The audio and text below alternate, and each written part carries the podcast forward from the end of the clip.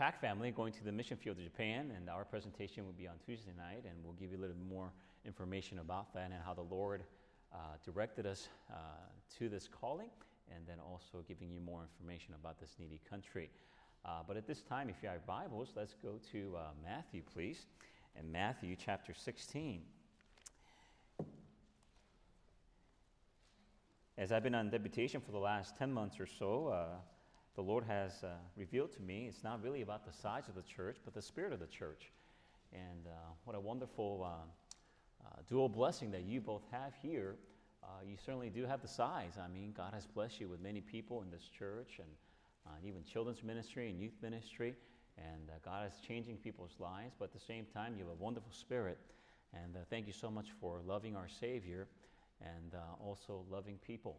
And when I see the smiles on your face, I see the joy of Christ. And thank you so much for your encouragement. And our heart's been touched. And thank you so much for your testimony. And uh, it's been a great, wonderful encouragement. And we just been here for just first day. And so, uh, and we're looking forward to the next two more days as well. If you are, let's have, uh, let's turn to that scripture there in Matthew 16, verse 26. And uh, we'll just read one verse there. I'd like to preach to you on the topic called the value of souls as we have this missions conference. The Bible says in verse 26, it says here, For what is a man profited if he shall gain the whole world and lose his own soul? Or what shall a man give in exchange for his soul? And let's have a word of prayer that God will bless this time together. Heavenly Father, we thank you so much for this great church that you have set up here about 60 years ago. And thank you so much for great men of God who have uh, preached on this platform. And uh, thank you so much for Pastor Keeley uh, coming by faith and, and uh, building this church by your power and by your grace. And it's very obvious that you have blessed. And thank you so much for uh, the people that are sitting here and they could testify how you have changed their lives and you have given them a different direction. And now, as we think about our salvation and what you have done for us, I pray you help us to carry this good news, the gospel that we know, to someone who is really needy, a person who doesn't know Christ as their Savior, a person who doesn't know where destination would be. I pray you give us that compassion today. Help us not to be indifferent or apathetic. Help us not to be so busy that we're not looking at the souls of people that are around us. And not only in the community that we live in, but around the world. And thank you so much for being our hope.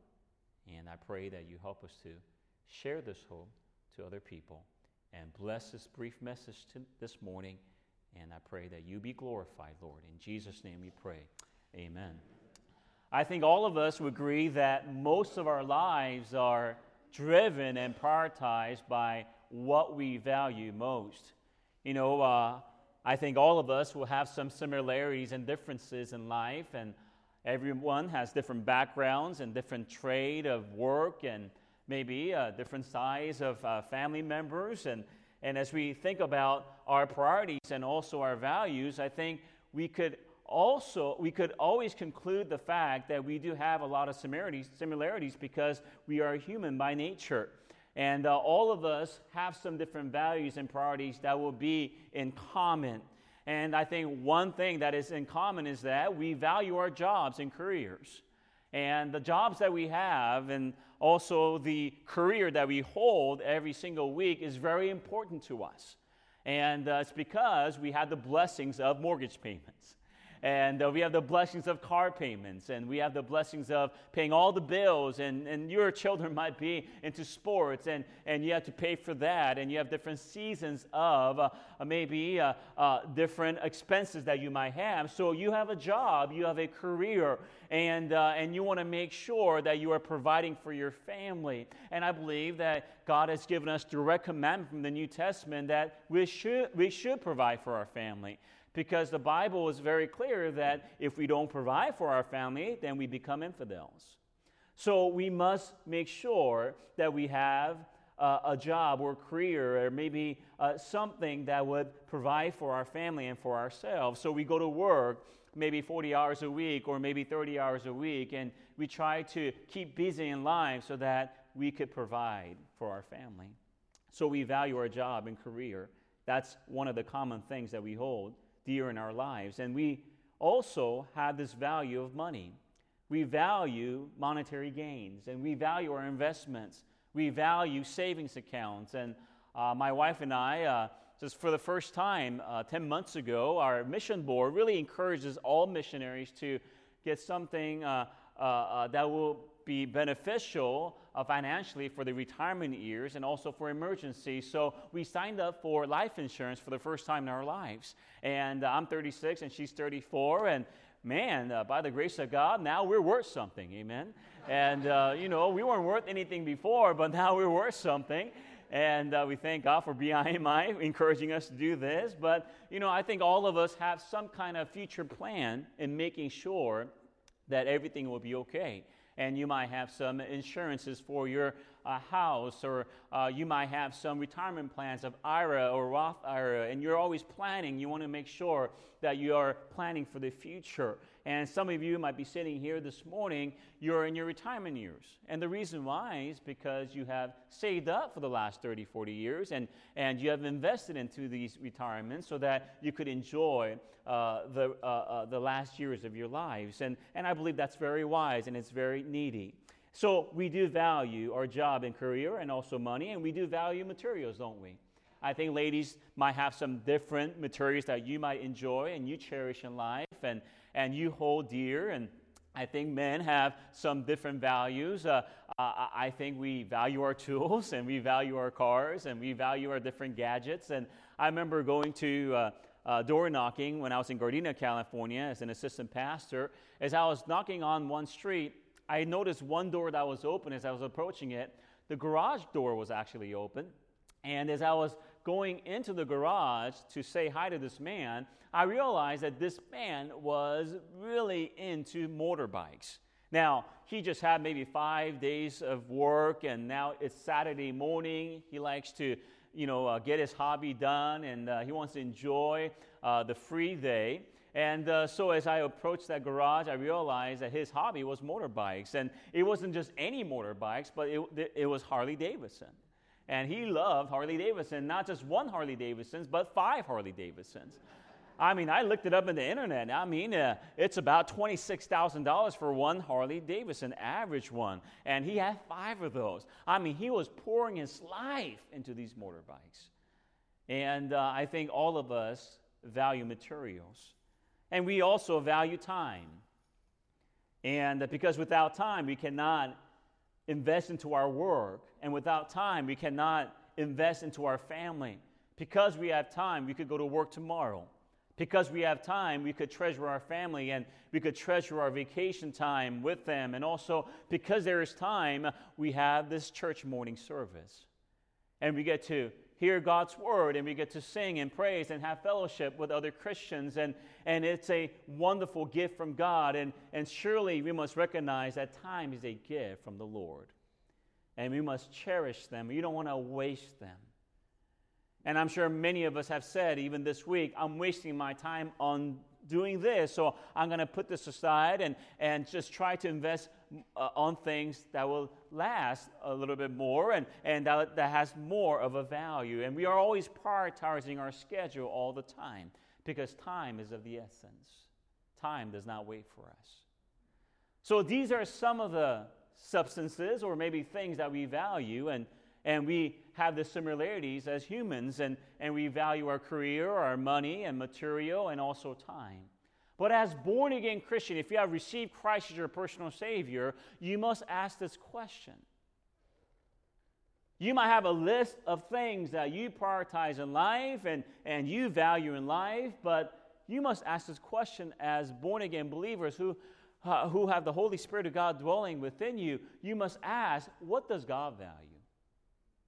Yes, I know what I value in life and what I'm living for week to week, day by day, hour by hour, but what does God value? Because the Bible says in 1 Corinthians 10:31, whether therefore we eat or drink whatsoever we do, do all to the glory of God.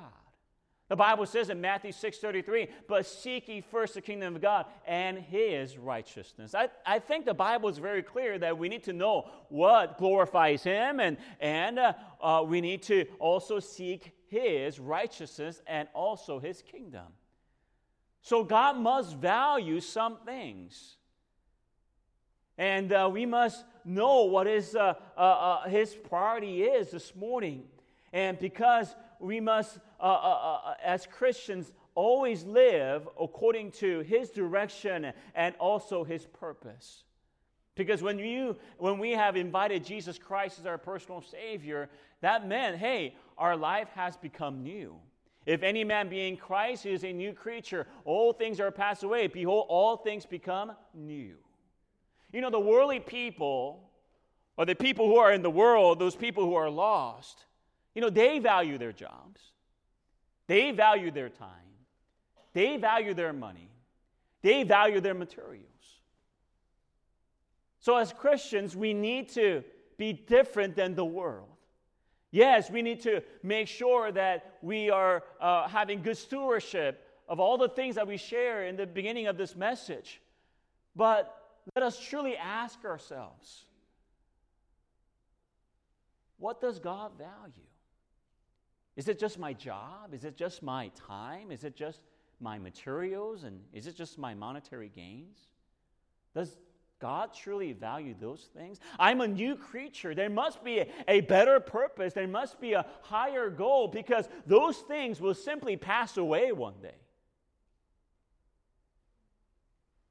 Our jobs, our money, or the things that we love in this world will simply pass away. And, and the Bible is very clear that uh, our life is like a vapor that appears for a little time and then vanisheth away. And we must not love this world. The Bible says in 1 John chapter 2, love not the world, neither the things are in the world. If any man love the world, the love of the Father is not in him. For all that is in the world, the lust of the flesh and the lust of the eyes and the pride of life is not of the Father, but is of the world. And the world passeth away and the lust thereof, but he that doeth the will of God abideth forever. We must live by the will of God. We must live according to his purpose and what he values the, uh, what he values most because what we value in this world will simply pass away. The lust of the flesh and, and the lust of the eyes and even the pride of life, the things that you cherish in your own accomplishment, those things will also simply pass away. So, what does God value? By the way of introduction, I think we must conclude that he values the scripture. We know that from the Word of God that He values His words.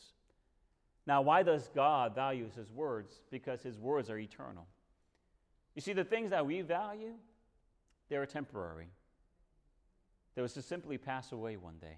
Yes, God has given them to us, and we need to be good stewards of them, but those things will simply pass away. But the Word of God abides forever. The Word of God is eternal because our God is eternal. And what he values has, uh, is always has to do with eternity because he is an eternal God.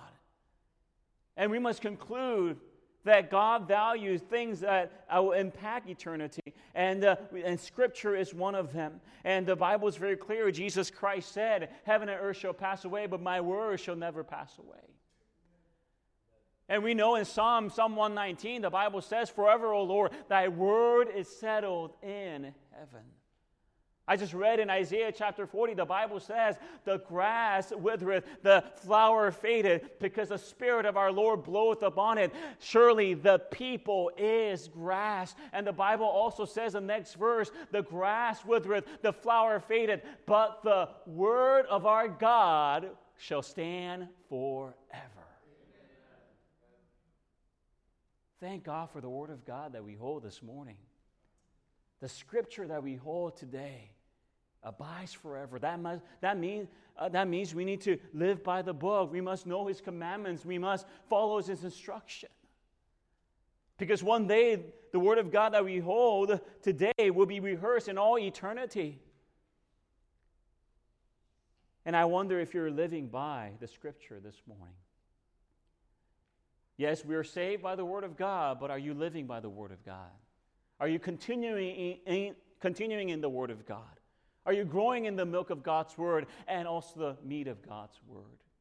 Did you get to read it this morning? Did you get to abide in His presence and in His Word? So He values His Scripture. His Scriptures are eternal, but also the souls of people are eternal, the souls of men. As much as the scripture is eternal, the souls of people are eternal because souls of men are from God too. You know, the Bible says in Genesis 2 7, and the Lord God formed out of the dust of the ground and breathed into his nostril the breath of life, and man became a living soul. I'm sure you remember the sixth day creation, and on the very sixth day, you know, God created the animals and the creeping things, but also God created man. And as he formed man out of the dust of the ground, I'm sure it was a very beautiful sculpture. Very beautiful artwork, but it did not have any value until God breathed into his nostril and that man became a living soul. So, where did Adam get his soul? He got it from God. And, ladies and gentlemen, as much as Adam got his soul from the Lord, we have our soul because of him. We don't own our own souls. We don't own our own life. In Ezekiel 18:4, behold, all souls are mine. As the soul of the Father, so also the soul of the Son is mine. You see, God claims all souls to be his. Yes, many people are lost. That's why Jesus Christ came down and he died on the cross and shed his blood and he was buried and he rose again the third day so that he could redeem back, buy back the souls that ran away from him. Yes, many people are rejecting Christ, but he claims every soul to be his. And thank God Jesus Christ died on that cross so that he could redeem men back. He could redeem souls back because they're originally his. That's why he wants everyone to be saved. In 1 Timothy 2 4, who have all men to be saved and come unto the knowledge of the truth. Do we believe that this morning? Do you believe that God wants every single soul to be saved in this world? All 7 billion people. In America and also even in Florida and maybe even in this uh, uh, Miami region, do we believe that God wants every person to be saved? If we do, then we'll do something about it. We won't just sit around and, and, and go to work and, and uh, pay our bills and, and enjoy our materials and our hobbies. We'll do something beyond that. We'll try to reach souls that are lost. We'll have a burden for them. Not only for the community that, that, uh, that God has placed us in, but also for the whole world. There are over 196 countries in the world, and they need the gospel of our Savior, Jesus Christ. And God is very detailed in fulfilling His great commission. And sometimes we might forget about it, and sometimes we might be apathetic, indifferent about the souls of people, but God is never apathetic. God is never indifferent about the souls of people. His passion is to uh, uh, win them all the time. And I think about this small country that I was introduced to last year and this island called Nauru. How many have heard of an island called Nauru? Raise your hand. How many have heard of an island called Hawaii? Raise your hand. Oh, that's an easy one, isn't it? Okay. How about Cancun? Okay, and uh, I think there are some islands that we are very familiar with, and and uh, and we know them because they're vacation spots and they're in our bucket list, and we want to make sure we get to go there, and you know uh, we have these goals. But Nauru is not one of, one of the things that we have in our bucket list, and it's never really heard of. And I heard about this country uh, uh, last year, and it lies in the Pacific Ocean, and it's on the north of the Solomon Islands near Australia. And the island is about 8.1 square miles. The smallest state in the South Pacific, and the third smallest state by area in the world. And the amazing fact is this within this 8.1 square miles, there are people living in that island approximately 10,084 people. And uh, my friends went to a Rams game. The Rams came to Los Angeles about a year and a half ago. How many excited about that? No, nobody. I'll take that back. But, anyways, uh, the Chargers came too. So we don't know what to do with both of these teams. Uh, uh, I think they want the Raiders back. But, anyways, uh, my friend went to a Rams game, and uh, I asked him, you know, how many people were there? He said, about 35,000 people. Wow, that's amazing. And uh, in LA Coliseum, you know, uh, did that fill up the whole auditorium? He said, no, I think you probably need about 80,000 people. And I thought to myself, you know, uh, can you imagine the people in Nauru going to a Rams game? I mean, the whole country could go and just fill up the front row. and this is how small this country is. Another amazing fact about this country is this there is a independent Baptist missionary there sharing the gospel to the people in Nauru. You know, we might be scratching our heads. Oh, why don't we send more missionaries to China? There's one billion people there. Why not go to India? And there's another billion. I mean, the largest unreached people group is Bangladesh. Why don't we send more missionaries there? And there are so many countries with millions and billions of people. Why a small little island called Nauru? You see, it doesn't matter to God if a nation has a billion or 10,000. God's going to send laborers to both of those countries. Why? Because He loves the souls in both of those nations. He loves them all. What a wonderful God that we have. We would have never thought of Nauru, but God thinks about Nauru. God thinks about the islands and, and even the tribal groups that we never think about. And God burdens some missionaries to go. And, and what a great, wonderful opportunity for us to take part and be involved in this great commission. By the way, if we don't get involved, God will call somebody else. God's not kind of in a panic mode. Oh, if the people of Bible Baptist Church, of the missionaries that are attending in this conference, if they don't do anything about it, I have nobody else to send. He's not doing that.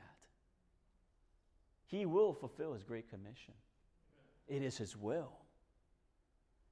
The question is do we want to be part of it? Do we want to get involved? God values the souls of men. Do we want to get involved in reaching the souls of people that will live forever and ever. Because there is a place called hell. I wonder if there's somebody sitting here this morning not saved. You have never received Christ as your personal Savior. And you came here to find an answer. You came here to find the solution for your life. Could I encourage you? Jesus is the answer. He's the truth and the way and the life. Receive Him as your personal Savior. He knows your sins and He knows your background. That's why He died on the cross and shed His blood and rising on the third day so that He may give us eternal life. Trust in Him this morning. He sees you as a great, valuable soul, and He loves you this morning. Now, if you have received Christ as your personal Savior, would you prioritize your life according to the things that will impact eternity? Would you take the eternal scripture to the eternal souls of people that are dying without Christ? Would you do something about it? Would you do something about it in your community? And would you do something about it in the foreign field? Oh, I think about this elderly couple that I met in Moses Lake, Washington. And uh, they have two businesses there, and, and uh, they've been successful at it for the last 30, 40 years. And, and I sat with them over lunch, and, and I asked them what they do, and uh, got to know uh, about their lives and where they're from. And toward the end of the conversation, he said, We're selling our business. I said, Really? You're selling your business? And they're in their early 70s. And I said, Oh, you're going to be entering into retirement. Congratulations. And I said, Yeah, well, kind of. I said, What are you doing after you sell your two businesses? We're going to go to Fiji. Wow, that's a great retirement. And that's how I responded. And he said, No, we're going to Fiji to help out a missionary. We're going to spend our last of our years there. They're trying to reach the nationals there. We won't be living in the resort area. We'll be living in the, the villages and the towns there. We want to sell our things and help out this missionary that we've known for the last 10 years. We want to give our lives to Christ. I'm not saying that that's for everybody, but I think this couple caught the Great Commission. They caught the vision of reaching souls. How can we keep our heart more compassionate to see the value of souls? Let me just give you three points real quick, and I only have a few minutes left. But the value of souls are priceless. We must recognize that this morning. Matthew chapter 16, verse 26, we read it just a moment ago. For what is a man profited if he shall gain the whole world and lose his own soul? Or what shall a man give in exchange for his soul? How much is a life worth? By that question, we ask that. What shall a man give in exchange for his soul? And we come to this question of, you know, how much is a life worth? Is it worth 1 million or 1 billion or 1 trillion? You know, according to uh, medical studies that one person, one life is worth about $50,000. That's encouraging, isn't it? $50,000. I mean, a BMW has more worth than me, has more value than me. $50,000. That's it. Health insurance companies say that, hey, if we have poured in $488,000 in the 12 month calendar, for your medical bills, you're not worth insuring. We need to kind of revise and we need to rethink over if you are, you know, insurance worthy. You're terminal, you have cancer, you have dementia. I mean, why are we keeping you alive? Let's just kind of pull the plug here. This is how the world thinks. But thank God our God doesn't see life like that. He sees him priceless. He has never put a price tag on you or me. He never said, oh, this guy's worth $50,000, this lady's worth $100,000, and, and this person is worth about $1 million. He has never done that because we have more value than any gold, silver, and precious stones of this world. I think about when I was in the Philippines about six years ago, and there's so many people in this world trying to buy their soul and trying to have their sins cleansed and try to redeem themselves. And uh, when I was in the island of Bohol, I went to the Catholic monastery, and, and it's like a little tourist type of place. And as I entered there, they were, also, they were holding services, and the Filipinos with their pesos. And, uh, you know, uh, their average salary a month is about $100 or so and uh, in U.S. money. But they get their pesos, and, and as they enter, before they enter, they go to this table and they turn in their pesos for uh, a candlestick, a little tiny candlestick. And, and they have different colors purple, red, green, and yellow. And I asked a Filipino pastor, Pastor, why are these people buying these candlesticks? What do they represent? Well, they buy them, they lit them up, he said, and they put it right on this uh, shelf over here, and they pray over it. And I said, What do they mean? Well, so well, every candlestick represents different sin. One could be lying, one could be adultery, one could be cheating, and and uh, so they take these candles every week and they pay with their pesos, so they could have their sins forgiven for that week. And they do it every single week of their lives, trying to buy their own souls. But thank God our Jesus Christ said when he hung on that cross, it is finished. It's been paid for. But so many people don't know that.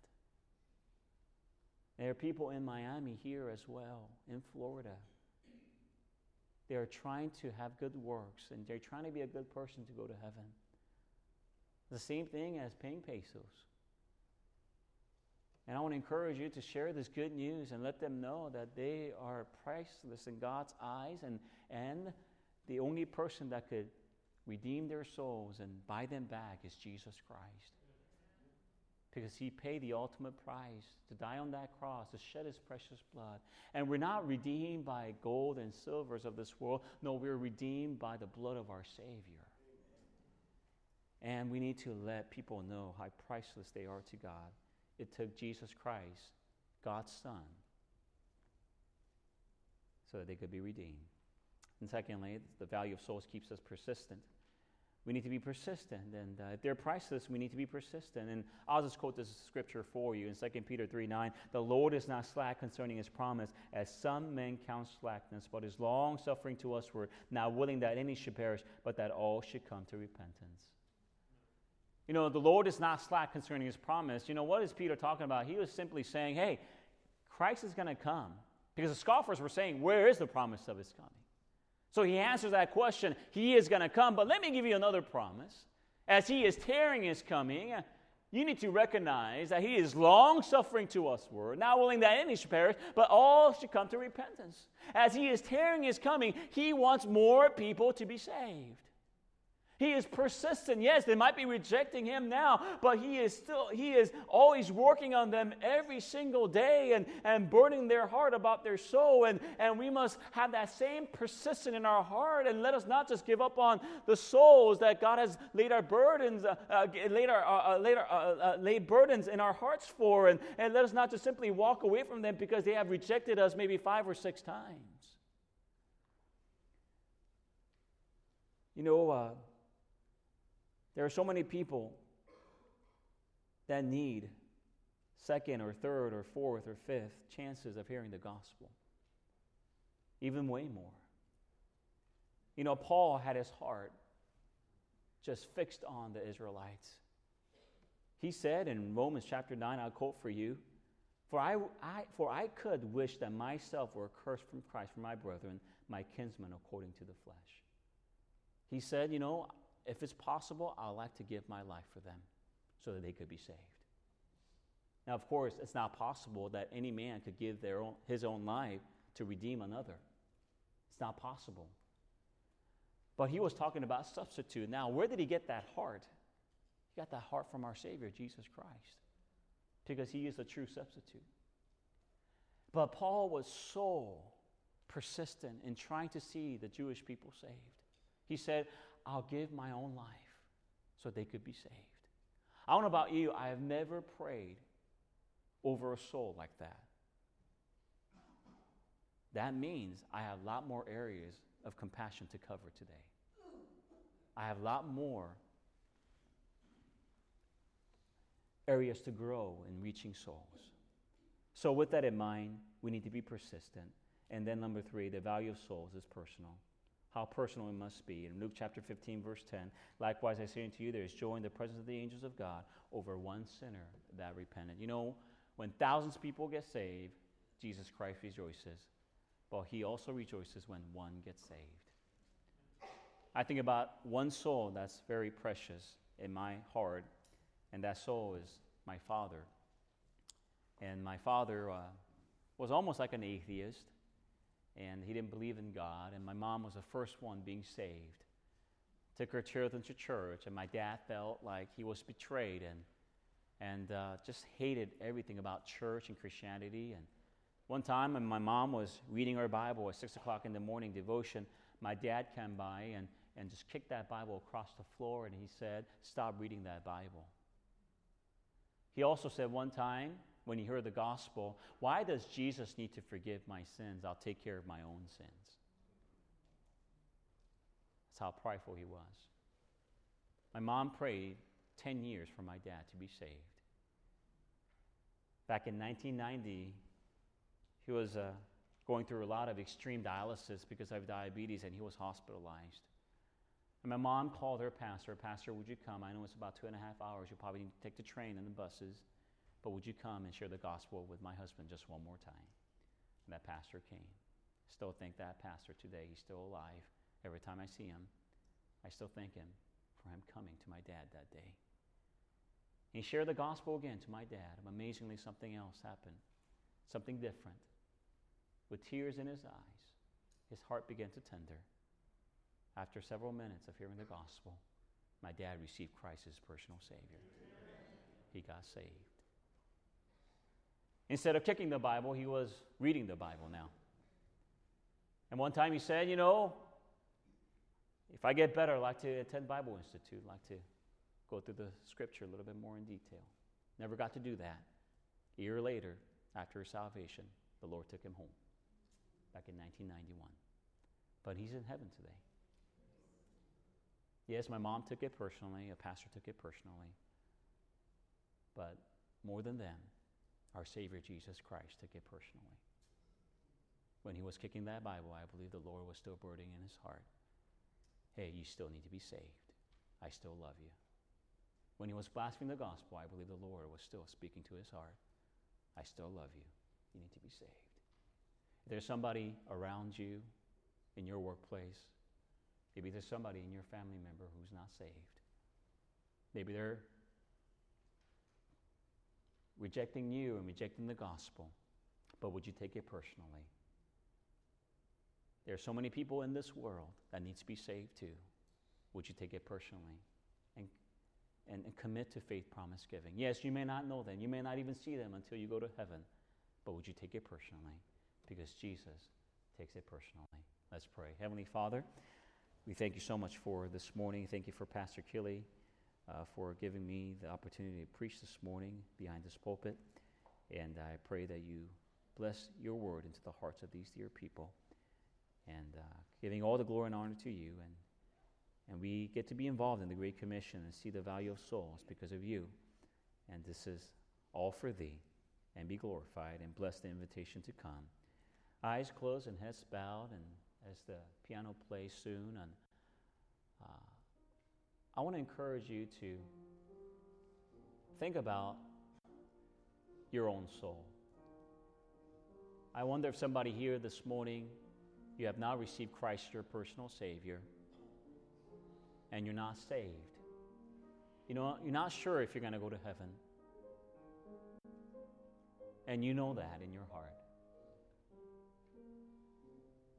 And you finally realize that Jesus is the answer. You need Him. You need to be saved. He is the truth and the way and the life. I was trying to be religious. I was trying to be a good person to go to heaven. I know that's not the answer. I'll never be perfect. I'm such an imperfect person. I realize now Jesus Christ took my place to die on the cross. And He is my substitute. I need to receive Him. If there's somebody like that this morning and, and that is your heart and that is your prayer, would you simply raise your right hand to let us know? And, and there's nobody looking around. It's just between you and the Lord, but we'd like to just kind of help you to pray with you. And if that's your heart, I need to receive Jesus. I don't know for sure about heaven, and I want to know for sure. And I know Jesus is the answer. I need him today. If that's your heart, would you raise your hand? Anyone like that? Just want to make sure. We could have a burden for mission, but if there's somebody here who's not saved, I think we lost the touch of the priority of missions. Because everywhere we go, if there's a lost soul around us, we're in a mission field. If there's somebody here this morning who's not saved, we're in a mission field right now. And and if that's your heart to be saved, you want to receive Christ, would you simply raise your hand? Anyone like that? All right, if you're saved, you have received Christ, your personal Savior. How many say, Dear God, I commit my life in seeing the value of souls and doing something about it. I see how priceless they are, how persistent we must be, and how personal it is to my God. And I, I, I recognize that and I make a decision today to do something about it. Whether faith promise giving for the next, as you commit to it on Tuesday, and maybe it's about passing out a track at your workplace, maybe inviting a friend that you know or a family member that you know to Bible Baptist Church. You want to do something about the Great Commission. You want to see the value of souls. How many say, That is my decision. I want to do something about it? Would you raise your hand? Oh, I see some hands. I see some hands. Thank you so much for your courage. May the Lord use you mightily. May the Lord continue to burden your heart. As the piano plays, let us stand together, and our pastor will come and finish the invitation. And thank you so much.